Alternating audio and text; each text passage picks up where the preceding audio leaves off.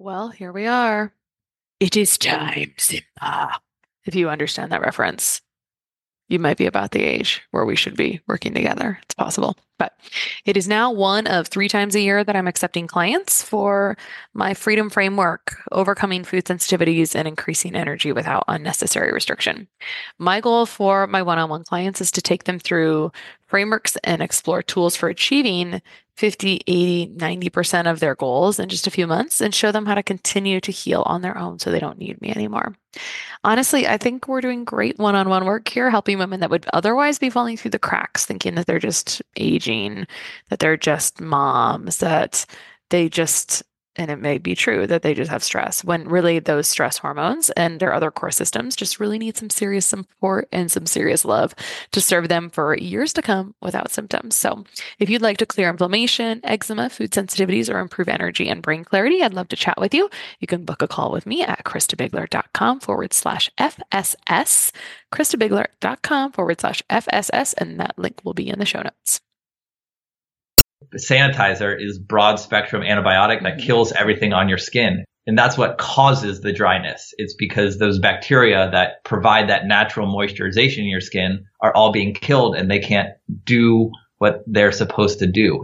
Welcome to the Less Stressed Life podcast, where our only priority is providing those aha moments to uplevel your life, health, and happiness. Your host, integrative dietitian nutritionist Christa Biegler, helps health conscious women reduce the stress and confusion around food, fatigue, digestive, and skin issues at lessstressednutrition.com. Now, on to the show. This episode is sponsored by GladSkin, a unique eczema cream that works to improve the topical skin microbiome. All right. Today on the Less Stress Life, we have Skylar Stein. He's president of GladSkin, which is a biotech driven skincare brand. GladSkin's a leader in global endolysin technology, which we'll learn all about today, and uses its science to improve inflammatory skin conditions by rebalancing the skin microbiome, something you may know is near and dear to my heart. Throughout his career, Skylar has advised, invested in, and developed businesses across technology driven sectors, most recently at Obvious Ventures, a venture capital firm dedicated to startups that combine profit and purpose. And we were talking off air, microbiota, we were, they look look for microbiome specific companies. And so we'll, we will definitely have the opportunity to talk. I always like the background before we get into the science and the business piece of it. So Skylar focused on companies commercializing microbiome science to improve human health. And while seeking investment opportunities in microbiome focused companies, he met European based GladSkin team out of the Netherlands. GladSkin's endolysin technology developed by Micreos which I don't know what BV is. Micreos. We talked about Micreos. We'll talk about that's like, that is the concept here we're about to talk about today, which is a really interesting new, I don't know if we call it new science. I'm very stoked to talk about. This is like the next big thing in microbiome research. Anyway, he was impressed. Here they are. Skylar joined the team to further build out GladSkin's success in Europe. And now he is the president of GladSkin, which helps those with these inflammatory skin conditions, namely eczema yeah, we'll get into that history. He has an MBA from Harvard Business School and a BA from Duke University. Welcome, Skylar.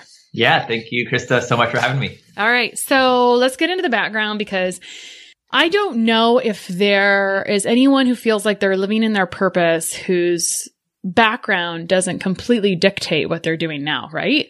So you're cruising along, you're doing well, you're a California boy in the New England area. You went to undergrad for genomic sciences. We can talk about that. You're getting your MBA, you start your MBA, you're in the hotbed of Lyme disease and you hit some Lyme disease and that kind of knocked you off the rails for a little bit. Tell me about that.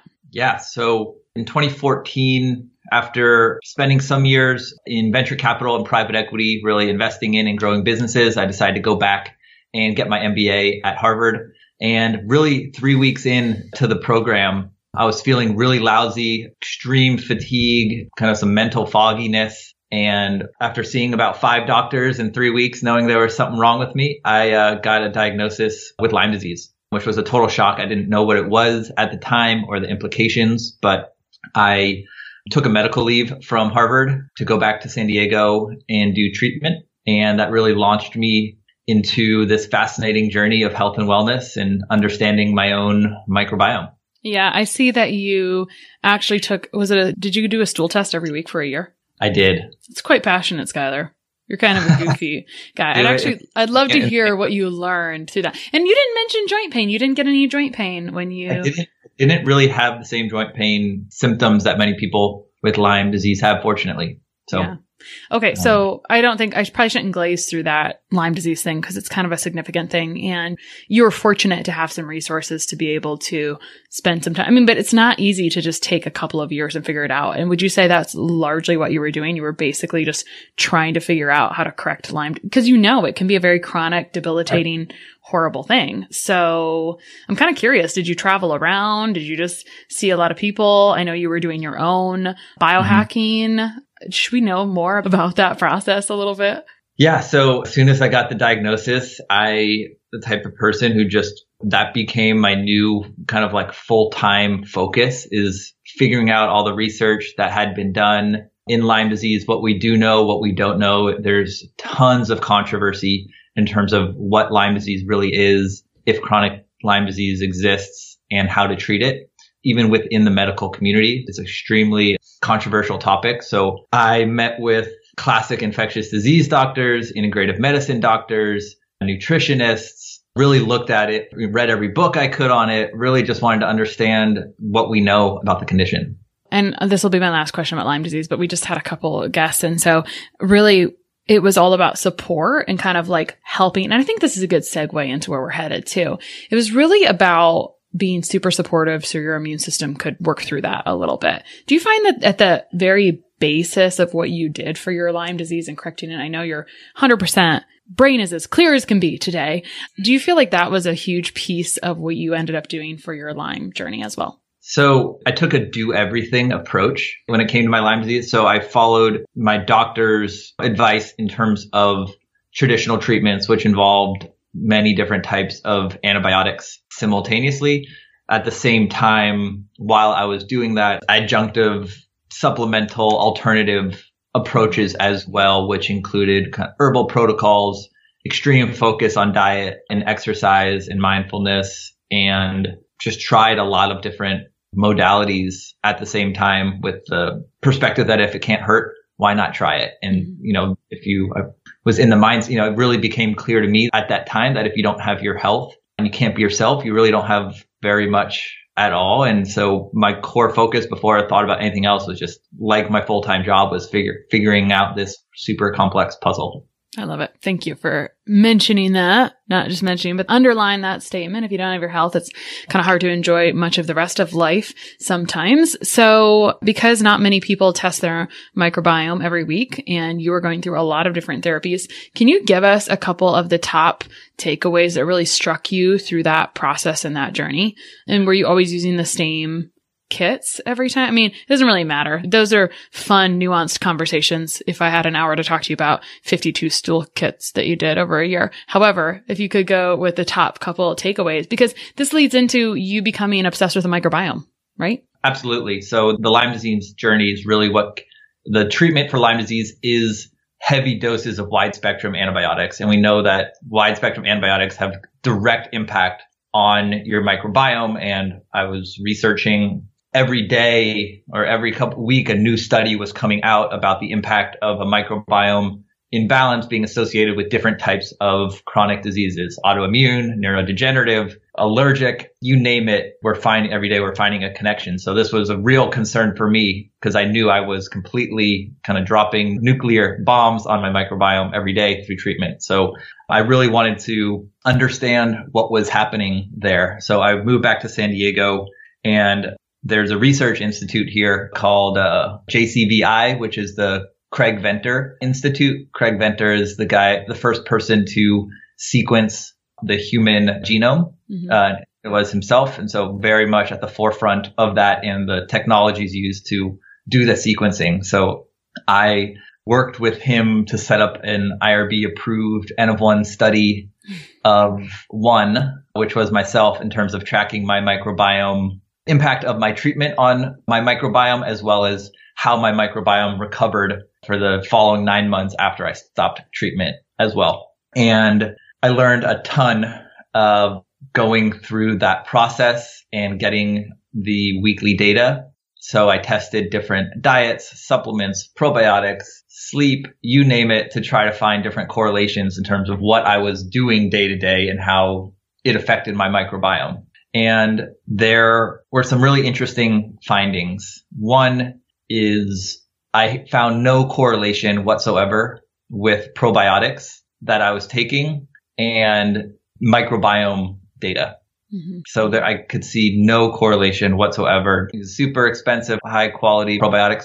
I didn't see that show up in the microbiome data. Mm-hmm. What I did find, what I was able to correlate that did have the most impact was more on the prebiotic and fiber side of things. And I really think that is a much bigger key to fixing a disrupted microbiome more than probiotics. Mm-hmm. And the trick is really getting as many different types of fibers into your system, which just goes back to eating a lot of different plants and vegetables, which yeah. is where they naturally exist. So the simplest answer that's right in front of us, I think, is the answer, but it's actually much more complex than that because when your microbiome is really disrupted, fibers can really irritate it mm-hmm. and it can really hurt it. Just like if you have a sprained ankle, a way to get your ankle strong, you know, to get your legs and your body stronger is to go for a run and to use it, but you can't use it while your ankle's sprained and you need to let it rest. So it's really finding that right balance of like letting it heal before you can put on that type of strap, you know, add those fibers into the diet to help improve things.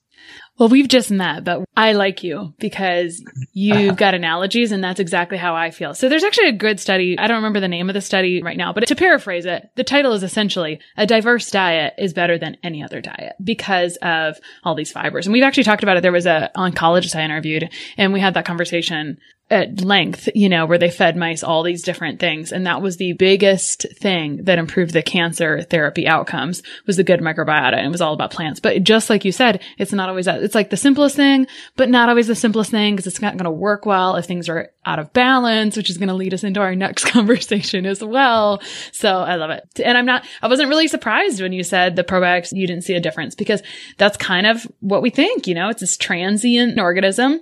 And if you can't get it to stick, and hang out and invite good bugs to the party, then it's not really going to matter. So anyway, an, an analogy I like to use for that one is you're not going to be able to grow a forest if you just throw some seeds on the street in front of you. It really needs to be in an environment that yeah. supports it and uh, takes it in. And a lot of the probiotics in the doses and how they're formulated, they don't really stick. They can do something, help be essentially a little bit helpful while they're passing through but I don't think there's very much data to show that they stick and actually change the microbiome over the long term. I love a good lawn analogy for microbiota. It's all about getting that soil prep and not trying to throw things on concrete.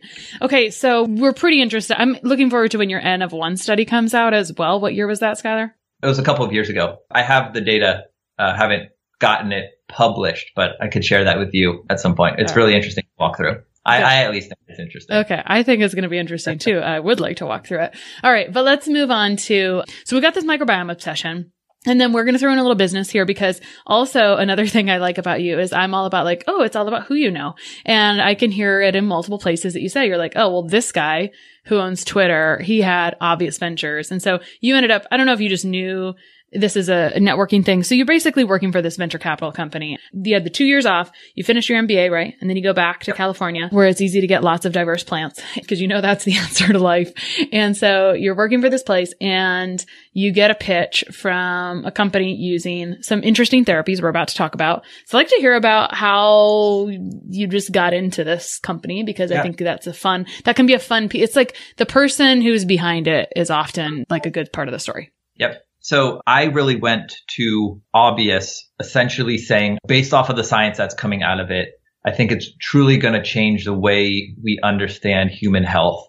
And I really think it's the missing link between Eastern and Western medicine and why there's differences there in certain ways and that it's like a new organ that's as important as your liver or your gallbladder that we're just discovering. And I thought that it was just really going to change the way we understand human health. And there's so much innovation happening there. I wanted to really focus on kind of spend full time really looking at what was happening in the space, looking at the opportunities from an investor's perspective, what was too early within the microbiome space, what was too late, where were the real investment opportunities. And I joined them to look at exactly that. Mm, I think that's a great point. What was too early and what was too late? Because probiotics, we've been around for a while and the, it used to be, you know, let's have the maximum dose possible and the most diversity as possible.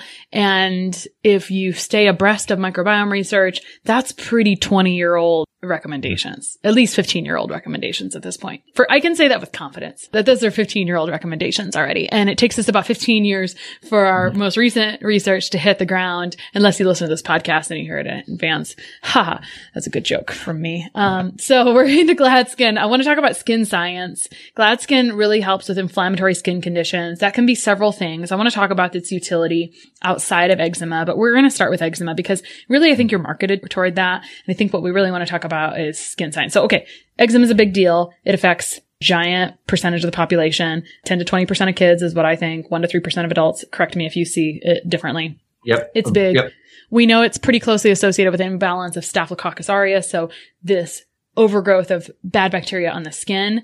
For some reason, even though we accept that across the board, is that very well conveyed? Do people always understand that that's what's going on? I don't think so. So we can talk about that a little bit. And I think also coming into this space, you picked a company to work with that had it some challenges set out for it because unfortunately the nature of the beast is that we want skin stuff to be simple because it's just on your skin, right? It's just topical. So we just want something to be easy and it's not always easy inconveniently. So there's this whole skin microbiota. So I'm going to let you take away what you want to say about skin microbiome health mm-hmm. and want to get into the science of phages here. Absolutely. So I'll start when I was at Obvious Ventures. I really saw overall probiotics were a concept that the masses understood that, you know, you can have good bacteria in your system that can keep you healthy. The idea of good bacteria, I think, was well understood, but that concept on the skin is not really well known out there in the public. And more and more people every day are learning that your skin also has a microbiome and it also needs to be kept in balance in order for it to be healthy. And just like your gut needs a healthy balance of bacteria to be healthy, your skin needs a healthy balance of bacteria to be healthy. And this is a relatively new concept in science, in dermatology, that people were really finding correlations between the types of bacteria that live on your skin and the health of your skin. Over since the beginning of time, you know, since early on, we've marketing and consumer brand companies have taught us we need to clean and disinfect our skin every single day to keep it healthy. And that's something we've all grown up with that we need a certain type of soap to keep our body clean, a different one to keep our face clean. It needs to be antibacterial to make sure you're killing all the bacteria. And what we're learning based off of this new kind of genomic sequencing technologies that make it really cheap to look at your skin microbiome is that that's not the case. And that all of that cleansing, all that overstripping may actually be causing more harm than good. And that nature all along may have had this right. And big companies make profits by selling us more products to use. And we're learning it may be causing more problems than helping. I agree. So let's talk about probiotics are well understood.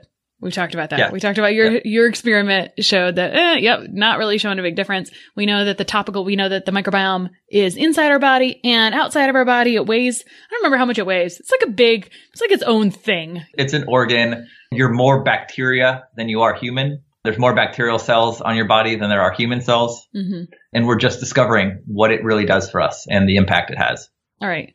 Let's hit this microbiota technology okay. first, and then we'll come back around to how it works on skin. Okay. So if you're paying attention to microbiome research, phages are like the next thing.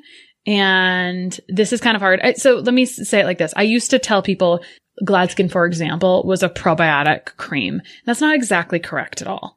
So let's talk about phages, what they are, why they're the new thing in microbiota research, where we're at with them, etc.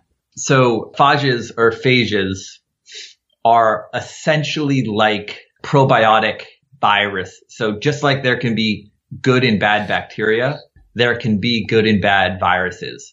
As we're learning with COVID, there can be viruses that cause serious problems, but there's also different types of viruses that can actually be helpful for you.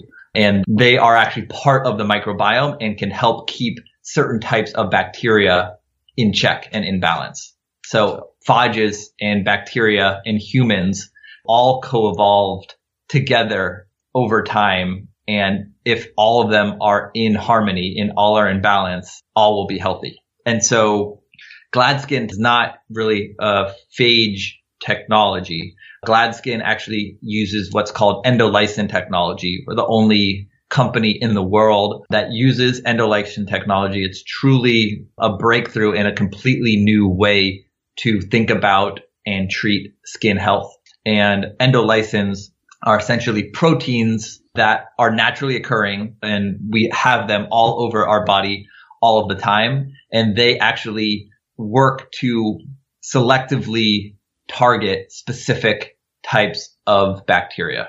We've done a number of studies that have shown that it can be very specific to a specific species of bacteria, as well as the data we have does not show that it is likely to induce resistance like what happens when you use antibiotics.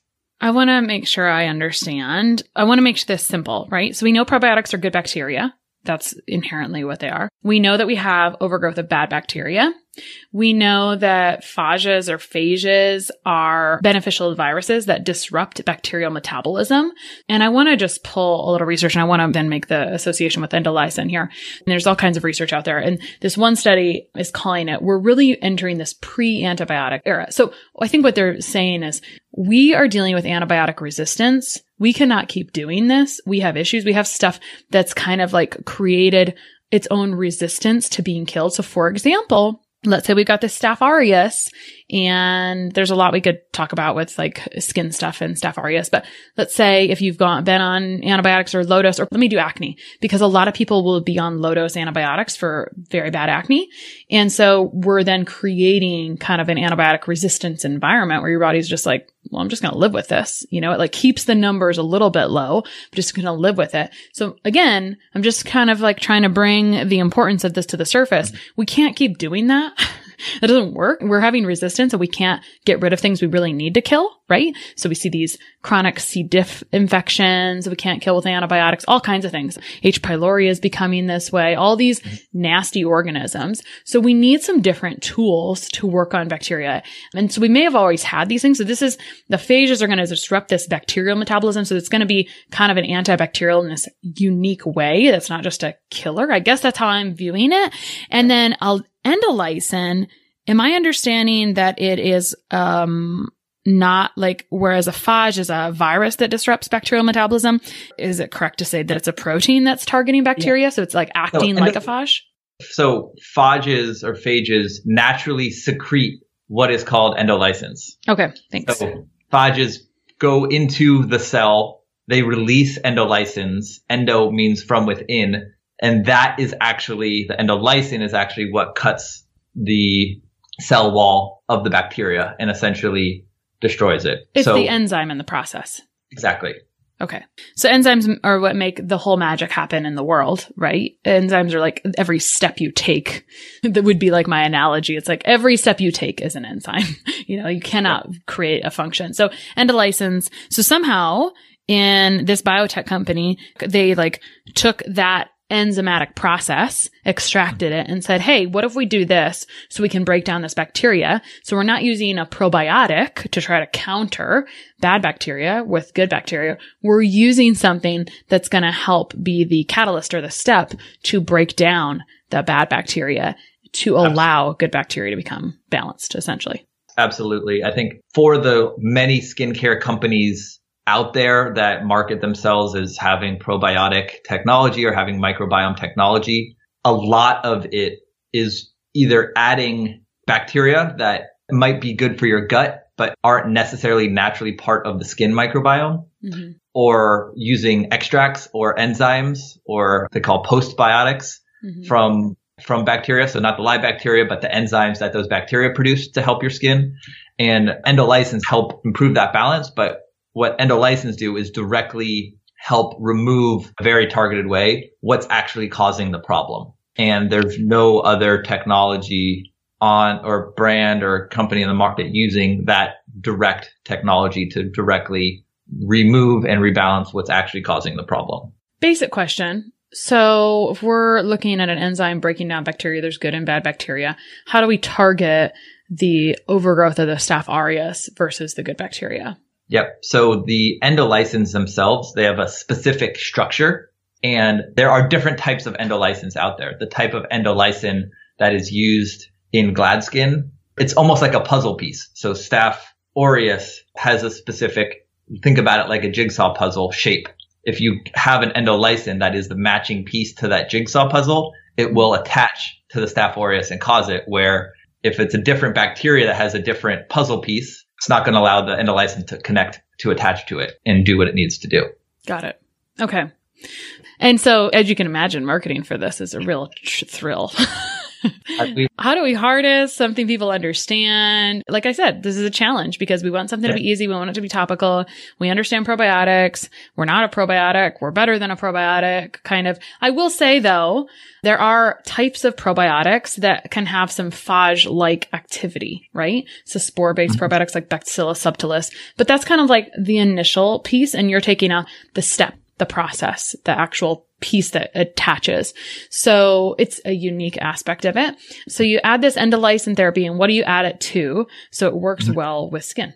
Yep. So in our kind of hero eczema product, we mix our endolysin with the most basic fragrance free, preservative free moisturizer possible. For people with eczema, less is truly more. And really the cream serves two primary purposes. One is a delivery mechanism for the endolysin to get the endolysin onto the skin.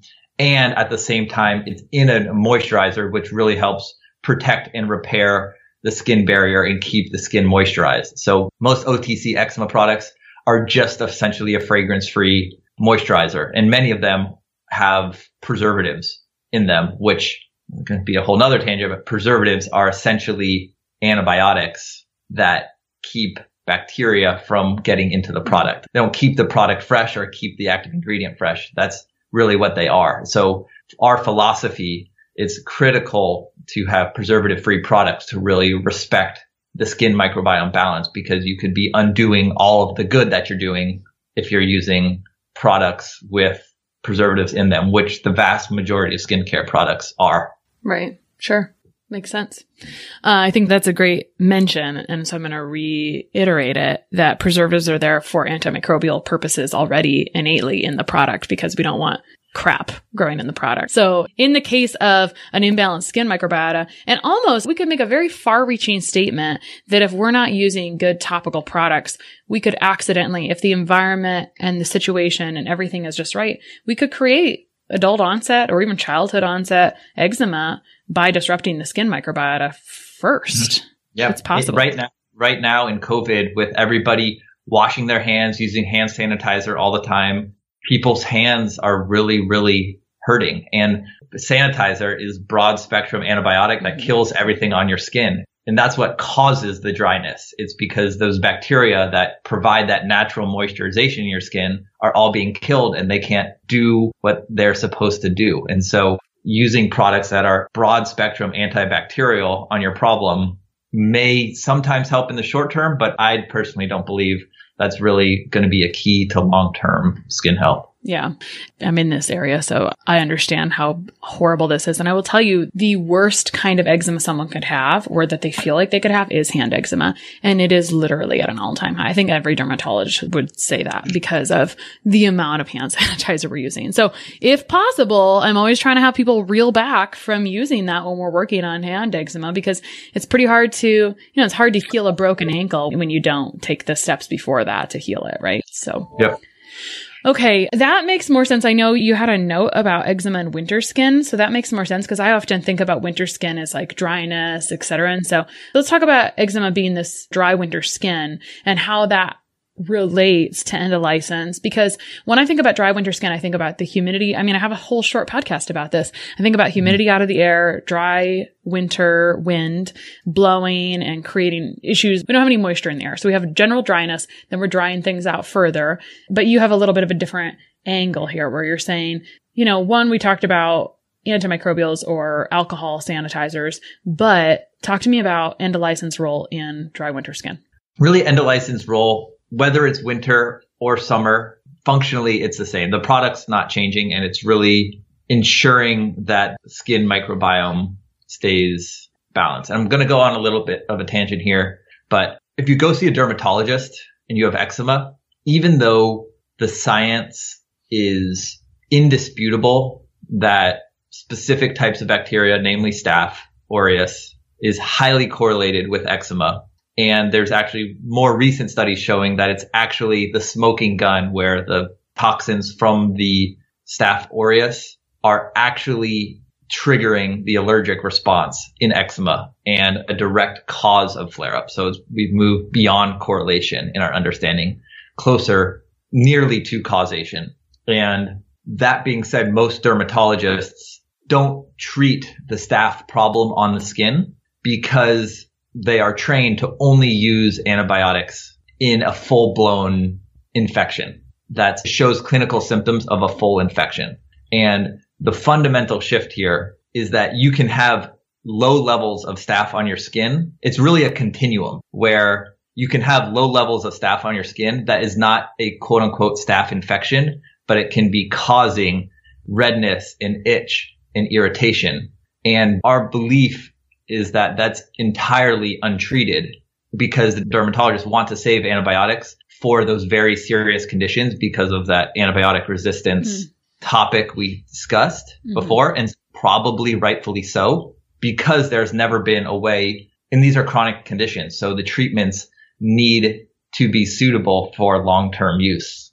And prior to Gladskin, there's never really a product that could address the imbalance directly and that is safe to use over the long term. So it's really a completely new approach, a new way to think about the problem. And whether it happens in the summer or the winter, it's really about the microbiome imbalance and different conditions and factors can cause it to happen. But what's important is bringing it back to balance. Yeah.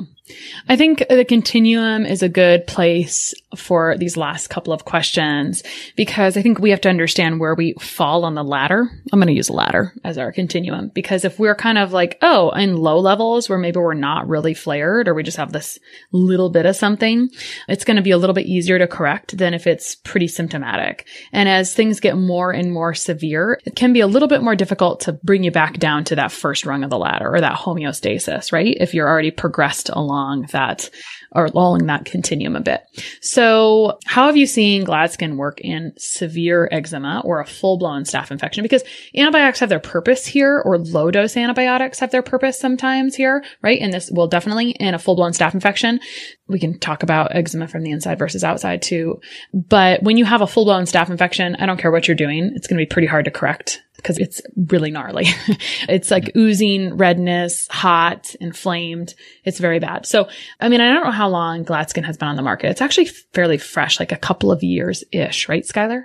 Yeah, it's brand new in the US. So we've only been in the market in the US for a year. So we're really, really just getting started here. Cool. So I definitely don't feel behind on the curve anymore because I was like, yeah, I feel like I've only known about it for so long. And then I was calling it a bacteria cream and that's not, or a probiotic cream and that's not really fair. So what have you seen with severe eczema? I mean, would you just say, yeah, sometimes you need something stronger or it takes a little bit more time to step down from really where something is extreme? I know that everyone defines that term severe very subjectively.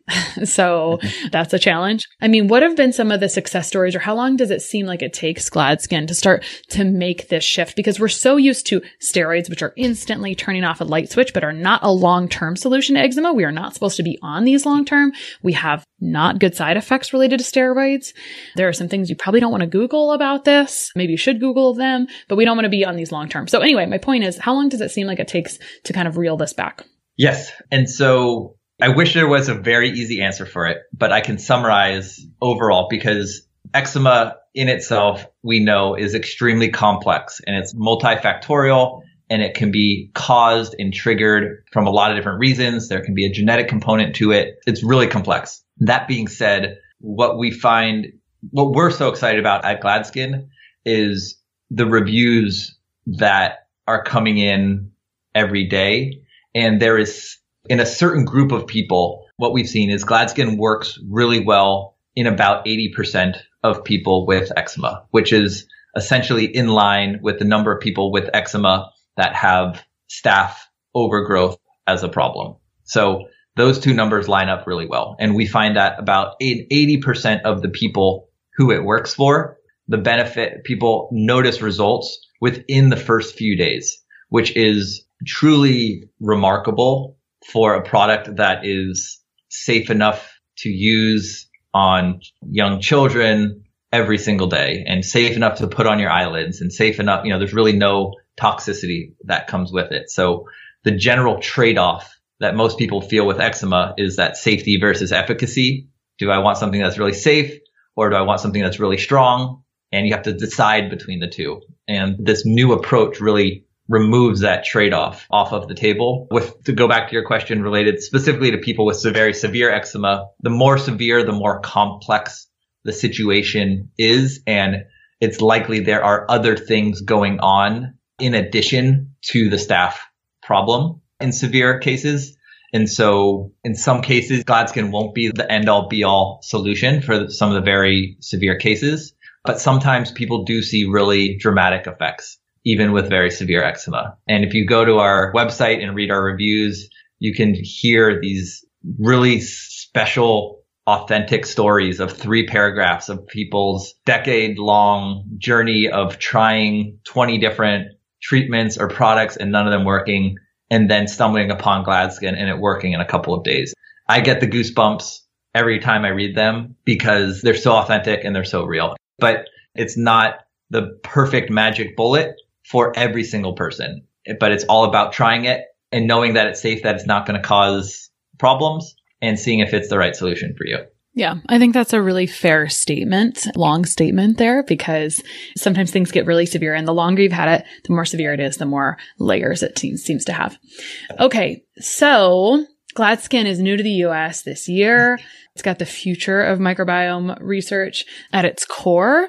If only it was prescription, but you've got a partnership with L'Oreal. So you're kind of going big, you know, go big, go home, right? Skylar, what's going on with that? And where can people find you guys online? Yes. So Micreos is the biotech company that developed the patented ingredient in Gladskin. And we announced about three months ago that we've partnered with L'Oreal for them to incorporate endolysin technology into their products. So our mission and goal at Gladskin and, and Micreos, the biotech company that developed, is really what we call to hemapasap, which is to help as many as possible as soon as possible. It's quite a mouthful, but that's truly what drives us every day. We read every review and every kind of strategic business decision we make is about how do we help more people with this technology and partnering with the largest cosmetic company in the world is